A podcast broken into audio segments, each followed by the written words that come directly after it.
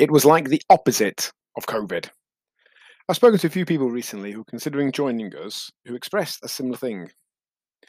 Over the COVID lockdowns was the last time they'd attempted to get into an exercise regime. They had a lot more time, so were hoping to use that as an opportunity to create that regular habit. I did it for six weeks, one of them said, and I was hoping I'd catch the bug, but didn't. Kind of the opposite of COVID. And I get that. It's a thing that people regularly express to me that they're hoping that they'll catch the bug or that it'll become something that they love.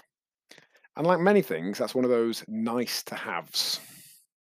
It would be great if we loved it, but if we're waiting for that to happen, we might be waiting a very long time. I've exercised regularly for 20 years now. I'm not sure I'd say I love it. I'm more than happy to do it for the benefits it brings, and I do it in a way that I find as enjoyable as possible. If it wasn't for the benefits it brought me immediately and in the longer term, there is zero chance I would do it. I don't do it because I love it. I do it for the benefits. I'm sure some people do love it, and that's great, but it's not going to be the case for everyone. In my experience, it's not going to be the case for most. It doesn't have to stop us doing it. Thinking that we have to love it to do it is the surest way to keep us stuck.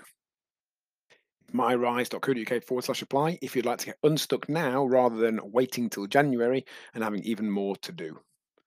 Much love, John. Google Voice to Text nearly always puts COVID when I say cover hall.